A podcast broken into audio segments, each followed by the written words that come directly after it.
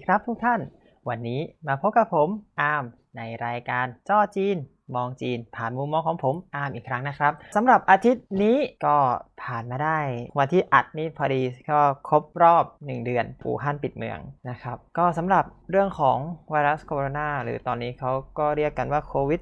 -19 ก็เริ่มดีขึ้นเป็นลำดับ ในช่วงอาทิตย์ที่ผ่านมานั้นเมืองเซี่ยเหมือนเริ่มจะทำการเปิดให้กลับมาเป็นปกติแล้ว แล้วก็เปิดถนนการจราจรสวนสาธารณะอะไรเริ่มกลับมาในสภาวะปกติ เท่าที่ผมสังเกตตอนนี้รถก็ค่อนข้างเริ่มจะเยอะขึ้น และข่าวดีในช่วงนี้ก็คือจำนวนของผู้ป่วย ที่รับการรักษาในโรงพยาบาล ก็เริ่มที่จะลดลงแล้ว ตอนแรก ๆ ต้นสัปดาห์ก็จากหลักร้อยตอนนี้เป็นวันละประมาณพันกว่าคนถึง 2,000 คนนะครับ ก็คาดเดาว่าถ้าเกิดรักษาระยะแบบนี้ได้ประมาณ1,500ถึง2,000คนต่อวัน ก็น่าจะประมาณมีนาช่วงปลายมีนาน่าจะโอเคแล้วก็หวังว่าจะเสร็จสิ้นเรียบร้อยหายดีในเร็วๆวันนะครับสำหรับไวรัสโควิด -19 แต่สถานการณ์ทั่วโลกนั้นก็ยังไม่ค่อยจะดี ก็ยังคงหวังอยู่ว่าเราจะสามารถวิเคราะห์วิจัยวัคซีนได้สำเร็จ และเราก็จะได้ผ่านเหตุการณ์นี้ไปด้วยกันนะครับอะสำหรับช่วงนี้ก็เป็นช่วงที่เริ่มเปิดเทอมแล้วนะครับ อย่างที่ว่าช่วงเปิดเทอมที่ผมเคยพูดไว้คราวก่อนว่าจะต้องมาพูดให้ได้เรื่องของการ เปิดเทอมออนไลน์จากอาทิตย์ที่แล้วที่อาจารย์ทุกคนเริ่มที่จะตระหนักว่าเราจะต้องมาใช้ระบบออนไลน์นี้ ก็ในรอบอาทิตย์นี้เราจะมาสรุปกันว่า อาจารย์เขาใช้วิธีไหนบ้างในการที่จะเริ่มการเรียนแบบออนไลน์ และนอกจากนั้นก็คือเมื่อการเรียนออนไลน์แล้วมีปัญหาอะไรที่ปรากฏอยู่ในนั้น แล้วอาจารย์ เขาใช้วิธีแก้ปัญหายังไง พอดีว่าวันนี้นะครับวันอาทิตย์ก็ได้ฟังของอินดี้อินเดียไปแล้ว ก็จะได้เดี๋ยวจะพูดไม่ซ้ำกันเพราะอินดี้อินเดียเขาก็พูดถึงเรื่องของการเรียนออนไลน์เหมือนกัน แต่ว่าเขาจะพูดคร่าวๆ ส่วนของผมเพราะว่าเนื่องจากเรียนเอกการสอนใช่ไหมครับการสอนภาษาจีนก็จะค่อนข้างสนใจเรื่องของเทคนิคการสอนในแบบออนไลน์เป็นพิเศษแถมวันนี้มีการสัมมนา มีการเลคเชอร์กันของมหาวิทยาลัยควานาน ซึ่งก็เป็นมิติใหม่ที่เราได้เคยไปปกติเราเลคเชอร์คือมหาวิทยาลัยก็ได้เชิญอาจารย์มาเลคเชอร์ที่ห้องแล้วก็จบกันไปใช่ไหมครับ ก็ทุกคนอะก็ทำบันทึกเลคเชอร์อะไร วันนี้เป็นเลคเชอร์พิเศษเลคเชอร์ออนไลน์ล้วนๆ แล้วความพิเศษมันไม่อยู่ที่ว่าเหมือนเป็นการแค่การบล็อดแคสต์ปกติ แต่เป็นการไลฟ์ อย่างมีระบบคือมีระบบการไลฟ์แล้วก็อื่นๆ เดี๋ยวค่อยลงรายละเอียดในตอนหลังเนาะเอาข้อแรกก่อนก็คือเรื่องของการเรียน ถามว่าการเรียนเนี่ยเรียนออนไลน์มีความพิเศษยังไง ก็จะบอกว่าเราทุกคนน่าจะเคยผ่านมาอยู่แล้ว โดยเฉพาะคนที่ติดตามการเรียนภาษาจีนอะไรใช่ไหมครับเรามีคลิปวิดีโอ YouTube มีช่อง Facebook ต่างๆ ที่สามารถติดตามการเรียนแบบออนไลน์ได้ หรือการเรียนจริง ๆ อาจจะในรูปแบบของการเรียนติวเตอร์ เป็นติวเตอร์ที่เรียนเทป หรืออะไรอย่างนี้ เป็นต้นสำหรับตัวผมเองจริง ๆ ไม่ไม่เคยผ่านการเรียนพิเศษมา คือแบบในระดับมปลาย เพราะว่าเรียนเตรียมทหารผมก็คิดว่าจ่ายเงินไปแล้วเราไปเรียนไม่ได้ทุกอาทิตย์ เพราะว่าเตรียมทหารมีเขาเรียกว่ามีโทษกักมีนู่นนี่นั่นโน่นอะไรอย่างเงี้ยทำให้เราไม่สามารถไปเรียนได้แบบ คนทั่วไปก็เลยคิดว่าเออในเมื่อมันเรียนไม่ได้ก็อย่าเรียนเลยดีกว่าเสียดายเงิน เป็นคนเสียดายเงิน เป็นคนดีพี่หมีเขาเคยชมบอกว่าเนี่ยอาร์มเนี่ยให้คือถ้าติดงานอะไรแล้วไปสัมมนาไม่ได้หรือว่าไปเข้าอบรมไม่ได้ส่งอาร์มไปรับรองว่าไปนั่งแน่นอนแล้วนั่งจนจบเวลา ไม่เคยโดนจริง ๆ ไม่เคยโดนอะนั่นแหละ อันนี้นอกประเด็นนอกประเด็น ก็นั่นแหละครับ จะถามว่าในจะบอกว่าในรอบของการสอนออนไลน์นั้น มีความพิเศษกว่าที่ว่าโอเคหนึ่งทุกคนถูกบังคับมาในสถานการณ์นี้ เมื่อทุกคนถูกบังคับแล้ว ข้อดีของสิ่งหนึ่งของจีนคือที่อันนี้ที่ผมสังเกต และก็ยังคงสังเกตไปอยู่เสมอว่า เมื่อเกิดเหตุการณ์ทุกคนจะไม่ออกมาโวยวายตลอด แต่ทุกคนจะมุ่งไปทางการแก้ปัญหา ครั้งนี้ก็เป็นเช่นกัน ทุกคนพยายามหาวิธีแก้ว่าเราจะเรียนออนไลน์กันได้ยังไง แล้วเราจะใช้ระบบไหนเพื่อให้ได้ผลประโยชน์สูงสุดแก่นักเรียน ทีนี้ผลของการการเรียนการสอนที่ผ่านมาในหนึ่งอาทิตย์ เราจะแยกเป็น 2 ประเด็น 1 คือสำหรับนักเรียนจีนด้วยกันเองภายในกับ 2สำหรับนักเรียนต่างชาติมาเรียนที่จีน โดยเฉพาะมหาวิทยาลัยผมซึ่งมีคนที่เรียนเป็นเรียนภาษาใช่ไหมครับ มันก็ทำให้เกิดความพิเศษอย่างหนึ่ง นั่นก็คือ 1. พูดถึงเรื่องของคนจีนก็ไม่มีอะไรใช่ไหมทุกคนโอเค เคยชินกับระบบอ่านภาษาจีนออกทุกคนเข้าได้ แต่แอปเยอะมาก จะต้องพูดเลยว่า ตอนนี้ที่เรียนของผมแล้ว มีเรียนคอร์สออนไลน์ของ汉办หน่วยที่ที่ทำเรื่องของการสอนภาษาจีนโดยเฉพาะ 1 คอร์สออนไลน์ของมหาวิทยาลัยที่เป็นเว็บของมหาวิทยาลัยเป็นระบบที่มหาวิทยาลัยเขาซื้อมาใช้ในห้องสมุดที่ผมเคยพูดไว้ในตอนที่แล้ว 3. 腾讯课堂หรือว่า Tencent Classroom น่าจะแปลอย่างนี้นะ ไม่เคยผมไม่เคยเห็นชื่อภาษาอังกฤษของอันนี้เหมือนกัน腾讯课堂 4 คือโปรแกรมชื่อเฉิงชุนคุยก็คือของ Tencent เหมือนกัน เป็น Tencent ที่เป็นใช้ในการประชุม Conference 5 ติงติงอันนี้ถ้าใครติดตามติงติงเนี่ยก็คงจะได้เห็นแล้วที่คนจีนเข้าไปกระนำ ให้หนึ่งดาว แล้วก็บอกว่าแบบแอปนี้เปลี่ยนชีวิตมาก เพราะว่าทุกคนสามารถไลฟ์ออนไลน์ได้อย่างลื่นโดยโปรแกรมนี้ก็จริง ๆ นะครับ อันนี้จะต้องบอกก่อนว่าผมมีอันนี้ไว้สำรอง แต่ว่าไม่ได้เอาไปใช้จริง ๆ อาจารย์บอกว่าถ้าเกิดระบบหลักล่มเราจะย้ายมาที่ติงติงแต่ยังไม่เคยล่ม ก็ถือว่ายังไม่ได้รีวิว ไม่ได้ไปกดหนึ่งดาวกับเขาเลยอะอันนี้แค่ฟังเนี่ยลองคิดดูสภาพเดี๋ยวว่าโอ้โหวุ่นมากคือ ตอนนี้เนี่ยตาราง เรียนที่ผมจดเนี่ยในแอปของปฏิทินเนี่ยมันก็เหมือนสมัยก่อนที่ว่าจดวิชาเรียนใครสอนข้างล่างสุดเป็นห้องเรียน เดิมคือห้องเรียน เพิ่มอีกชั้นหนึ่งก็คือเขียนว่าเรียนที่ไหนในแอปอะไรคือวุ่นวายมากแล้วกลับมาที่ประเด็นของอีกฝั่งหนึ่งของนักเรียนต่างชาติ มันมีความท้าทายเป็นอย่างยิ่ง เนื่องจากว่าอาจารย์ทุกคนในมอนี้เนี่ยนะครับก็ระบบหลักไม่มีภาษาอังกฤษมีภาษาจีน ไม่มีภาษาอังกฤษคือมีแหละ แต่ว่ามันไม่ได้สวยหรูขนาดนั้น แล้วก็ก็มันก็ใช้ถามว่าในระบบหลักมอผมเขาใช้ภาษาอังกฤษมันชื่อซูเปอร์สตาร์แต่ว่าชื่อจีนชื่อ超星 แต่ว่า超星เนี่ยชื่อมันดูดี แต่พอแปลเป็นซูเปอร์สตาร์ทุกคนจะพูดนึกแล้วก็นึกแบบนี่มันแอปตามดาราปะวะชื่อมันก็เหมือนนะใช่ไหมซูเปอร์สตาร์คือมันก็แปลตรงๆจากภาษาจีนคำว่า 超 คือแปลว่าซูเปอร์แปลว่าเหนือกว่าแปลว่าอะไรใช่ไหมครับ แล้วก็ 星 ที่มาจากคำว่าดวงดาวอะไรครับก็มันก็คือซูเปอร์สตาร์จริงๆ แต่ก็ทุกคนเนี่ยแบบ แอบตามแอบตามดาราแน่ๆนั่นแหละ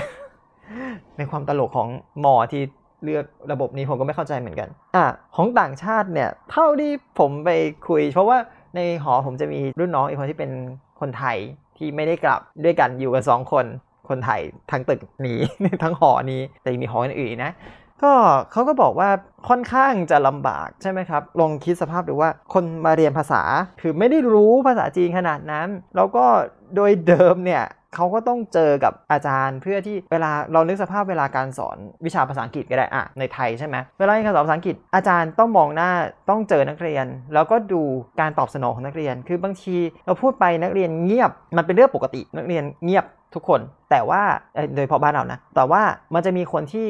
มีการแสดงออกทางสีหน้า คือพูดแล้วเงียบปุ๊บถามว่ามีใครมีคำถามไหมเราจะไม่ค่อยถามใช่ไหมครับแต่ถ้าคนจีนเขาจะสงสัยเขาจะยิงจริงๆนะอันนี้ก็ไปก่อนเราก็จะเงียบกัน แต่อาจารย์จะเห็นแล้วว่าไอ้นักเรียนคนนี้มีสีหน้าที่แบบไม่ใช่แล้วไม่รู้แล้วไม่รู้เรื่องอะไรแล้วอาจารย์ก็จะหาวิธีที่จะตอบสนองต่อปัญหานั้น เช่นอะย้ำอีกรอบนึง ยกตัวอย่างที่ง่ายขึ้น หรือว่ายิงคำถามเพื่อให้นักเรียนหวานดูว่านักเรียนจะเข้าใจทุกคนหรือเปล่า อันนั้นเป็นวิธีการสอนในรูปแบบการสอนภาษา แต่ปรากฏว่าพอมาในรูปแบบนี้สิ่งที่น่าสนใจอย่างหนึ่งก็คือ อาจารย์มองไม่เห็นนักเรียน และทีนี้ก็จะเกิดหลาย feedback กันไปตามรูปแบบที่อาจารย์เขาใช้ ว่าอย่างหนึ่งสมมุติว่าอาจารย์อัดคลิปมา คลิปเนี่ยเป็นวิธีการที่ปลอดภัยที่สุด หรือว่าทำ powerpoint แล้วใส่เสียงเข้ามาด้วย เป็นวิธีที่ปลอดภัยที่สุดเพราะว่า 1. การสอนไม่มีติดขัด ไม่มีปัญหาเรื่องอินเทอร์เน็ต แล้วทุกคนสามารถเปิดตอนไหนก็ได้ ในเวลาของตัวเอง รับประกันว่าสามารถเรียนได้โดยไม่มี time zone หรือ jet lag เพราะว่า มอนี้มันไม่ได้มีแค่ Southeast Asia อย่างเดียว มันมีชาติอื่นด้วย มันมีแอฟริกา มียุโรป มีอเมริกา เพราะฉะนั้นถ้าการทำแบบนี้ทำให้ทุกคนสามารถเรียนรู้ในเวลาเดียวกันได้ โดยที่ไม่มีปัญหา แต่มันก็มีปัญหาอื่นมาแทน นั่นก็คืออย่างของทองที่แบบขึ้นมาบ่นกับผมเลยแบบว่าอาจารย์พูดด้วยสปีดความเร็วแบบ ผมเปิดคลิปของปอโทให้ฟังบอกเนี่ยสปีดเดียวกันเลยคือพูดความเร็ว แบบเร็วมากไม่ไม่ถึงกับมากก็คือเร็ว ซึ่งมันไม่ได้เหมาะกับนักเรียนระดับต้นคือน้องเขาอยู่ปีหนึ่งนะครับภาษาจีนก็ยังไม่ค่อยได้เท่าไหร่ แต่ว่าเจอด้วยความเร็วขนาดนี้ ซึ่งก็นั่นแหละครับทำให้เกิดการเรียนที่ไม่มีประสิทธิภาพเท่าที่ควรจริง ๆ อันนี้เป็นปัญหาที่น่าสนใจและเราควรจะมาวิจัยเพื่อที่จะพัฒนาต่อ อย่างที่ผมบอกในตอนที่แล้วว่าเหตุการณ์นี้เนี่ยโควิด -19 ผ่านไปแล้ว ระบบการเรียนออนไลน์ของจีนจะพัฒนาเป็นอย่างมาก ทุกคนจะได้ตกผลึกจากสิ่งนี้ ทุกคนจะได้ความรู้จากสิ่งนี้เพื่อไปพัฒนาระบบรอบหน้า เพื่อที่จะป้องกันหรือว่าจะเปลี่ยนรูปแบบการเรียนการสอนต่อไปในอนาคตอีก ซึ่งอันนี้นะครับมันเป็นสิ่งที่ดี จริงๆ ถ้าวนกลับไปในก่อนหน้านี้ก่อนหน้าที่จะเกิดโคโรนามันมีสิ่งหนึ่งที่ประเทศจีนเขาก็ทำมาอยู่แล้วเป็นการเรียนออนไลน์ ซึ่งระบบก็ยังอยู่ในเขาเรียกว่าขั้นล้มลุกคลุกคลานอย่างนั้นนะครับเพิ่งจะตั้งไข่แต่ยังไม่ได้ดี นั่นก็คือระบบของการ เรียนวิชาตัวแทนพรรคคอมมิวนิสต์ อันนี้ต้องพูด อันนี้ต้องพูด ผมบอกเลยว่ามันเป็นตัวอย่างการเรียนที่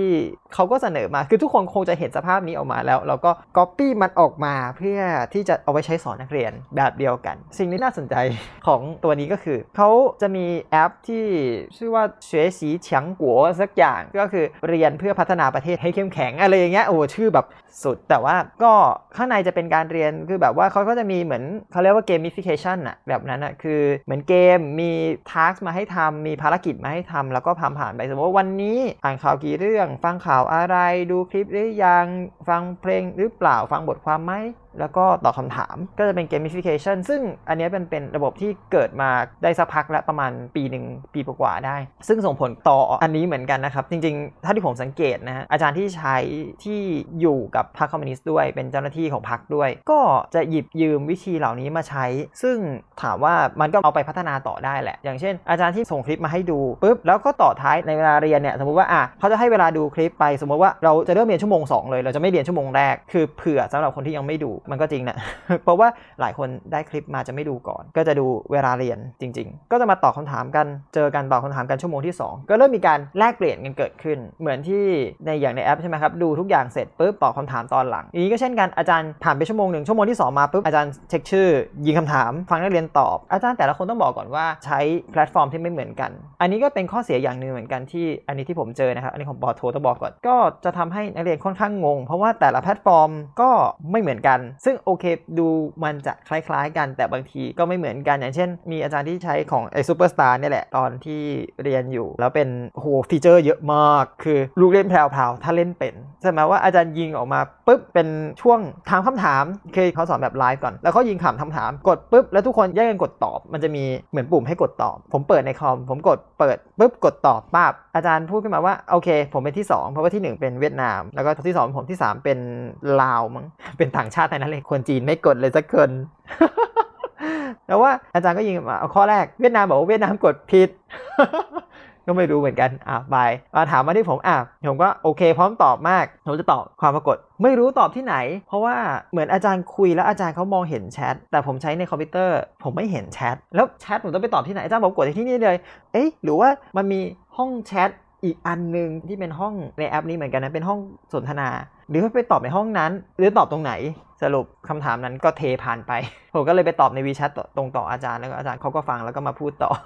มันก็เกิดอาการสับสนมึนๆงงๆกับกับแอปเหมือนกัน แต่อันนี้ก็พูดถึงปัญหาที่เจอใช่ไหมใช่ไหมในทั้งสองด้านทั้งไม่ว่าจะเป็นของคนฝั่งคนเรียนที่เป็นคนจีนเอง หรือว่าคนต่างชาติเอง ทุกคนมีปัญหาเหมือนกัน ก็จะต้องมาบอกวิธีการแก้ปัญหาของอาจารย์แต่ละท่าน อย่างที่ผมบอกตอนแรกไปแล้วทุกคนเผื่อการ error เพราะทุกคนจะทราบดีว่าตอนนี้ทุกคนเปิดเทอมทุกคนจะเปิดเทอมพร้อมกัน เพราะฉะนั้นระบบค่อนมีโอกาสที่จะล่มสูงมาก ถ้าเกิดว่าไม่ใช่ระบบที่แข็งจริง ๆ อย่างเช่น หลายๆท่านถ้าจะหนีไปใช้ไอ้ 腾讯课堂 ก็คือไอ้ Tencent Classroom เพราะว่า Tencent เป็นบริษัทที่ใหญ่ ก็ทุกคนก็รู้เขามีเซิร์ฟเวอร์ที่รับรองได้ สามารถรองรับ traffic ขนาดใหญ่ได้ ก็ทำให้ไม่ค่อยล่มต้องใส่ quote ไว้ว่าไม่ค่อยล่ม คือก่อนเปิดเทอมได้ข่าวมีคน test แล้วก็ล่มไปทีนึง แต่ตอนนี้ผมเรียนเนี่ยไม่มีปัญหาอะไรนะก็ตอนนี้มันปัญหาเนี่ยเราสามารถแตกออกเป็นหลายแขนงมาก ได้เยอะมาก เราสามารถมองได้หลายมุมมองมากหนึ่งบริษัทเล็กอย่างที่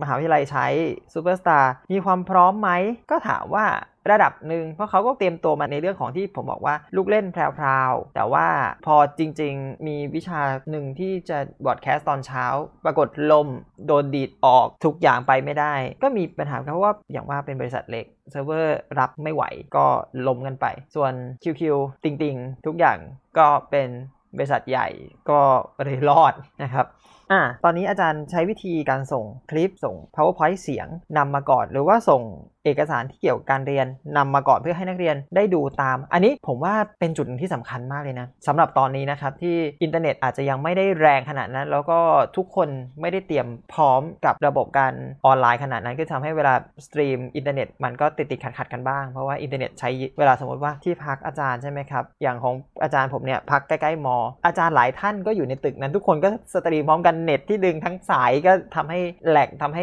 ติดขัดได้เหมือนกัน เพราะฉะนั้นผมว่าการส่งเอกสารประกอบการเรียนนำมาก่อน ก่อนที่จะมีการบรรยายหรืออะไรเป็นสิ่งสำคัญเหมือนกันในตอนนี้อ่าแล้วก็การบ้าน อันนี้การบ้านก็จริง ๆ ถ้ามองเป็นเรื่องก็เป็นปัญหาเหมือนกัน เพราะว่าเหมือนกับว่าพอสอนเสร็จใช่ไหมครับอันนี้ผมผมเล่าในมุมมองของตัวเองก่อนนะเพราะว่าของน้องปีหนึ่งจริงๆเขาไม่ได้มาบ่นมากแล้วผมก็ไม่ไม่ได้ถามอะไรมากเหมือนกัน เอาเท่าที่เขาบ่นออกมา ให้เราฟังนะดูว่าเป็นยังไงบ้าง ปัญหาของการสอนเสร็จแล้ว ปรากฏว่าปโทต่างชาติ จบคลาสแรกต้องไปค้าส2ต่อในวันจันทร์ ก็คือรอยต่อมันต่อเลยคือ ปกติจริงๆ9โมง50แล้วก็ 10โมง10จะเรียนวิชาต่อไป แต่ว่า 10โมงคือวิชาเนี่ยก็เลื่อนไปจบ 10โมงแล้ววิชาที่2เนี่ย10โมงเขาก็จะเริ่มเทสระบบเพื่อจะเข้า 10โมง10ปรากฏว่าเลิกเรียนเสร็จคนที่ไม่มีเรียนต่อคุยในห้องแชทต่อ คือคุยใน WeChat นะกำลังจะเรียนวิชาที่ 2 ก็แบบแชทเด้งขึ้นมาต่อให้แบบเราปิดเสียงอะไร แต่ว่าจอมมันก็ขึ้นมาใช่ไหมครับเพราะว่าผมดูในคอมเป็นส่วนใหญ่ แล้วก็จะตั้ง iPad ไว้เผื่อมีใครเตือนอะไร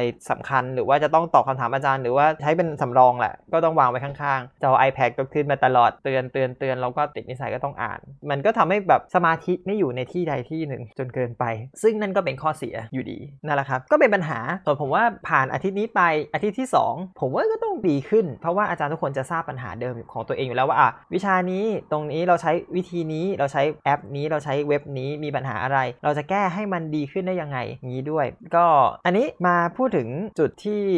ถามว่าเรา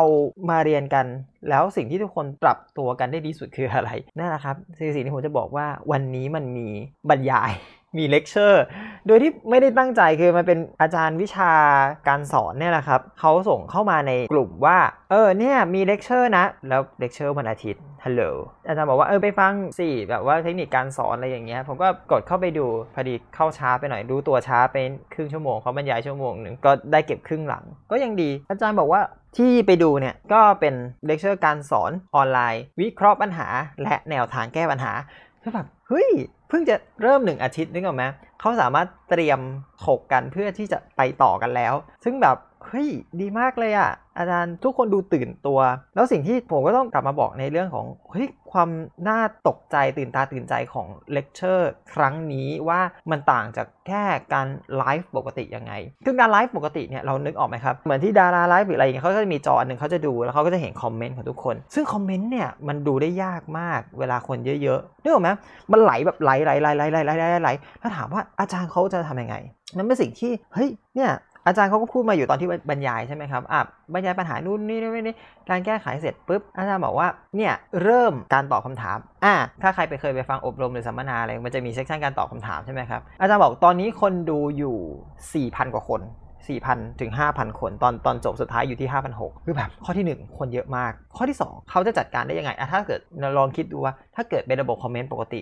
ไหลแบบไหลเป็นน้ำหายไปเลย อาจารย์เขาก็แก้ไขปัญหาโดยที่ว่าเขามีแพลตฟอร์มมารองรับในนี้ แล้วก็มีลูกมือมีลูกศิษย์เป็นลูกมือคอยที่จะดูแลเป็นแอดมินในการตอบเหมือนตั้งกระทู้ก็เป็นคนตั้งไปปุ๊บพอตั้งเสร็จมีเวลาตั้งทุกคนโหวตแล้วก็เอา top vote ออกมายิงคำถามมามาทำถามตอบ ซึ่งแบบหุยอาจารย์เตรียมพร้อมมากมากถึงมากที่สุดแล้วทำให้เห็นว่าการเลคเชอร์แบบคนเป็นพันนั้นเป็นยังไง ซึ่งผมรู้สึกดีนะกับการเตรียมของเขา อาจารย์เขาพยายามเสนอว่าเนี่ยเพราะว่าการบรรยายมันมีปัญหาอย่างนี้จริง ๆ คนมันเยอะ คอมเมนต์ดูไม่ทัน แล้วเราจะสามารถหยิบของเด่นๆออกมาตอบได้ยังไง อย่างนั้นแหละครับ ซึ่งให้มาดูกันในจุดนี้ถามว่าเนี่ยแค่หนึ่งอาทิตย์ ทุกคนดูตื่นตัว ทุกคนดูพัฒนาไปไกลมาก แล้วเราคิดว่าในอาทิตย์หน้าก็จะมีอะไรเซอร์ไพรส์มากกว่าเดิมอีก อันนี้อาจารย์ท่านนี้ที่เขาบรรยายเนี่ยเขาจะมีบรรยายรู้สึกจะทั้งอาทิตย์ ก็วันนี้มี2คลาสคลาสเช้าคลาสบ่ายคลาสเช้าผมไม่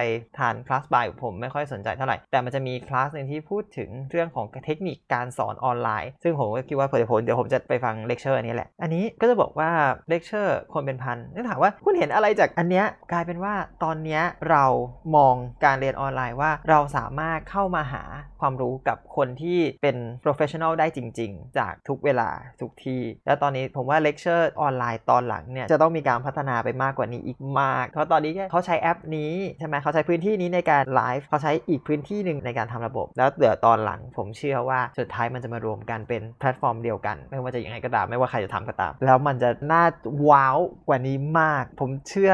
มาก ๆ ว่าจีนจะทำการเรียนออนไลน์ในรอบนี้ให้มันดูว้าวกว่านี้อีกที่ผมยังรู้สึกตื่นเต้นนะครับเพราะว่าตัวผมเองเนี่ยอยากจะทำวิจัยเรื่องของการเรียนออนไลน์อยู่แล้ว เพราะว่าผมในหน่วยงานของผมเอง เขาไม่ค่อยมีเวลาที่จะมาอบรมหรืออะไรการจัดอบรมก็เป็นงบประมาณใช่ไหมครับถ้าเราสามารถจัดการเรียนออนไลน์ให้อย่างมีประสิทธิภาพได้นี่แหละมันคือประโยชน์สูงสุด เพราะฉะนั้นผมค่อนข้างที่จะติดตามในเรื่องนี้เป็นพิเศษแล้วมุมมองในด้านนี้ความเห็นก็ค่อนข้างจะ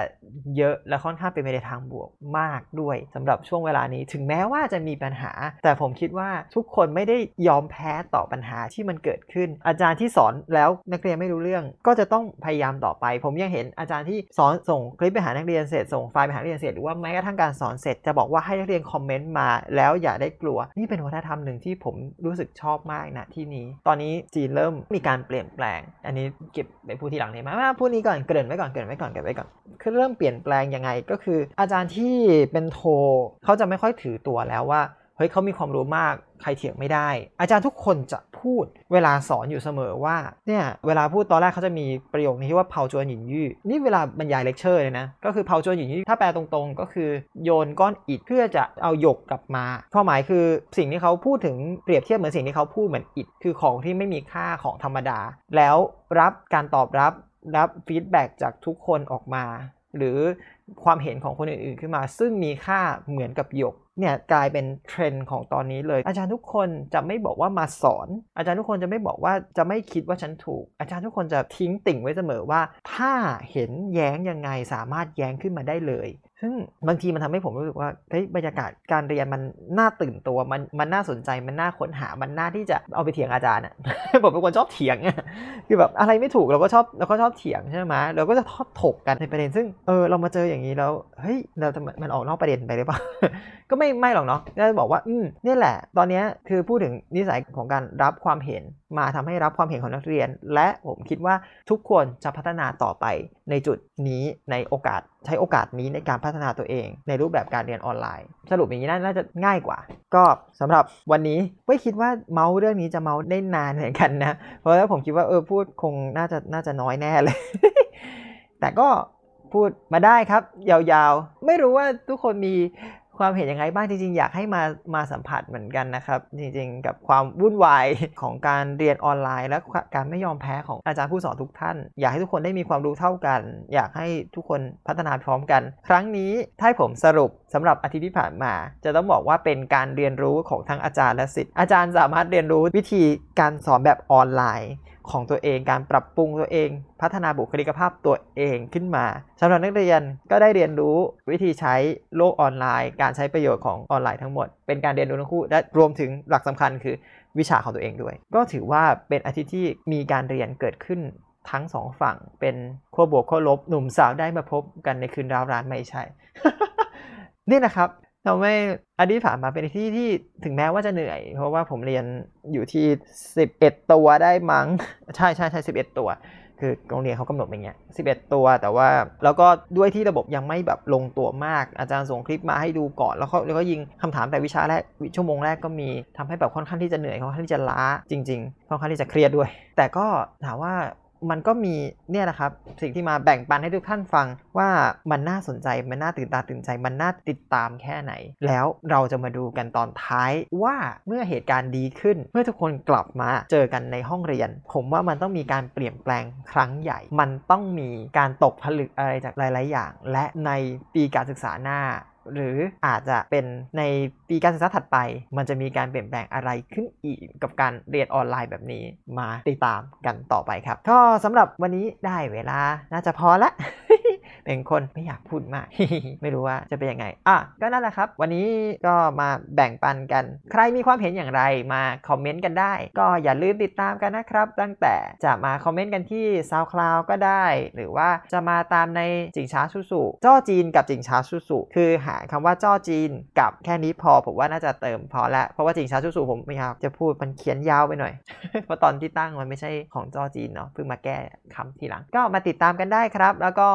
อยากมีความเห็นอะไร อยากจะแบ่งปันอะไร หรืออยากจะแย้งอะไร เหมือนที่ผมบอกว่าผมพร้อมที่จะทำตัวแบบเผาจวนหยินยี่เหมือนกัน โยนก้อนอิฐเพื่อจะนำหยกที่มีค่าของทุกท่าน กลับมาปรับปรุงเปลี่ยนแปลง แล้วก็พัฒนาแบ่งปันไปด้วยกันนะครับ ก็